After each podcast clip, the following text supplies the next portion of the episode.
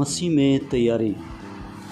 अप्रैल 25 उन दिनों में ऐसा हुआ कि जब मूसा जवान हुआ और बाहर अपने भाई बंधुओं के पास जाकर उनके दुखों पर दृष्टि करने लगा, हे पितरों, मैंने तुम्हें इसलिए लिखा कि जो आदि से है, तुम उसे जान गए हो। हे जवान हो मैंने तुम्हें इसलिए लिखा है कि तुम बलवंत हो और परमेश्वर का वचन तुम में बना रहता है और तुमने उस पर, दुष्ट पर जय पाई है।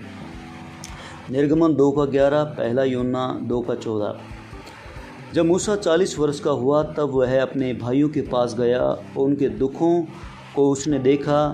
जब उसने एक मिस्री को, एक इबरी व्यक्ति को पीटते देखा तो उसने उस मिस्री को मार डाला और डर के मारे वहाँ से भाग गया। तो काम सात का चौबीस। उसने अपना दर्शन खो दिया और एक पारिवारिक व्यक्ति और चरवाहा मात्र बनकर शिथिर हो गया।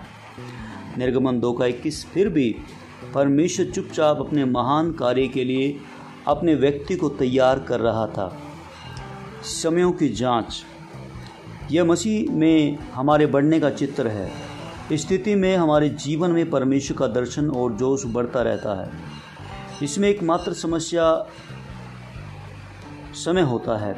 आपके व्यक्तिगत जीवन में मसीह जीवन की सारी आशियों का आनंद उठाने के लिए आपको किसी समय का इंतज़ार करने की आवश्यकता नहीं है, परंतु उसके राज्य के लिए फलदायक होने, राष्ट्रों को प्रभावित करने के लिए परमेश्वर का अपना ही समय है।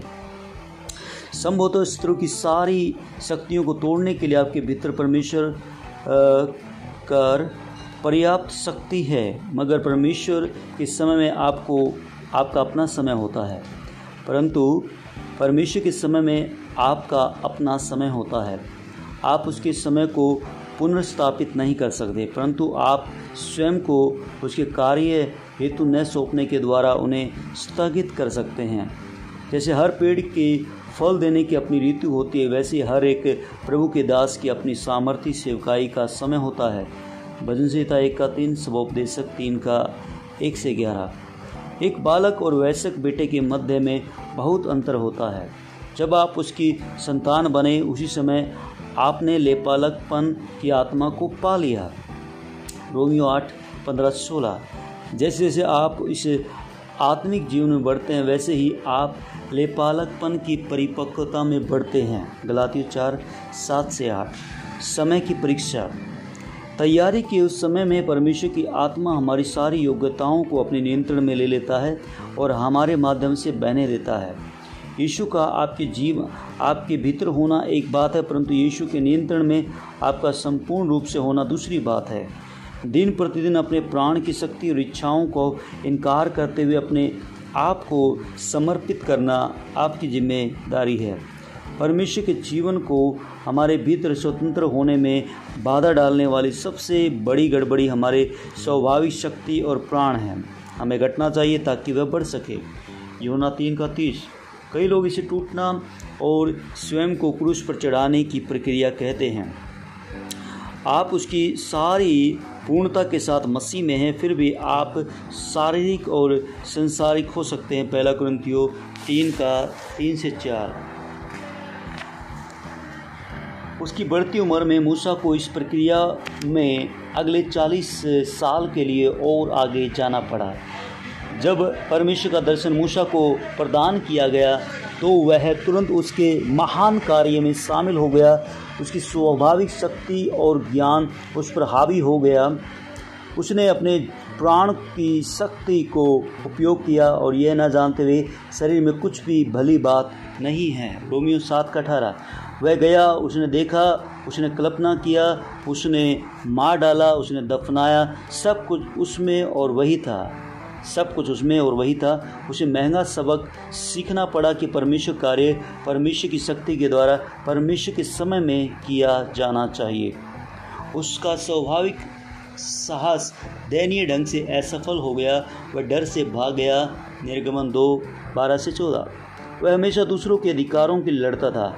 उस की बेटियों की चरवाहों के विरुद्ध सहायता करते हुए देख सकते हैं जैसे हमारा स्वाभाविक जोश और शक्ति कुछ समय के लिए होते हैं वैसे ही मूसा भी अपने लक्ष्य को तुरंत भूल गया और अपने ससुर यत्रों के साथ रहकर भेड़ बकरियों को चराने में संतुष्ट हो गया।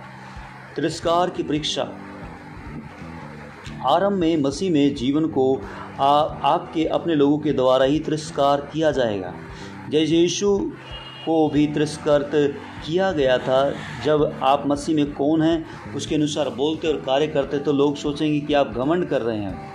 यहाँ तक कि आपकी आशीष देने वाले, सुसमाचार, उन्नति देने वाले सुसमाचार की शिक्षा पर भी शंका करेंगे। यही मूसा के साथ भी हुआ। उसने सोचा कि उसके लोग, उसके दर्शन, उसकी बुलाहट को पहचानेंगे। परंतु दूसरे दिन उनमें से दो जनों को मिलाने की कोशिश करते हुए निराश हो गया। उन्होंने इसे धक्का देते हुए कहा, किसने तुम्हें हमारे ऊपर न्यायी और शासक बनाया? और उसे अपने काम में, काम से मतलब रखने को कहा, प्रेरित काम सात का स्थायी उसके लोगों के द्वारा तिरस्कार फिर का क्रोध, उसके ससुर के कार्यों की उलझन, इन सारी बातों ने उसे परमेश्वर के दिए दर्शन और जोश से पीछे हटने हेतु विवश किया।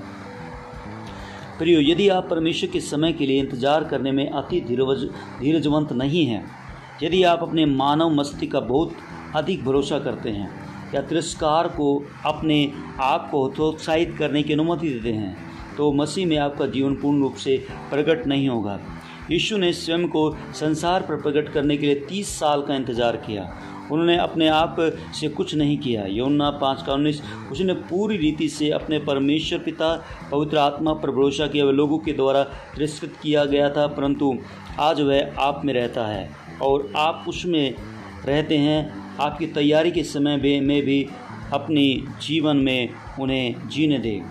आपकी तैयारी के समय में भी अपने जीवन में यीशु को जीने दें।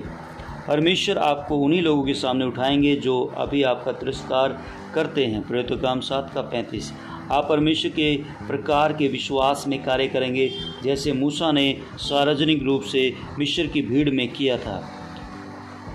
तब तक दूसरे स्तर में समझौता न करें, परमेश्वर की बुलाहट से दूर न भागे, उठिए, आपका समय नज़दीक है। ऊँची आवाज़ में वचन को अंगीकार करें, प्रभु, आपका धन्यवाद। जैसे मैं अपने आप को आपके बलवंत हाथों के नीचे नमर करता हूँ तो आप उपयुक्त समय में मुझे उठाएँगे। मुझमें आपकी सहनशीलता है, आपकी इच्छा पूरी करने के बाद मैं आपकी प्रतिज्ञा को पूरा प्राप्त करूँगा, क्योंकि मैं मसीह में हूँ। पहला पत्रस पाँच का छः इब्रानियों दस, अध्याय पैंतीस से छत्तीस।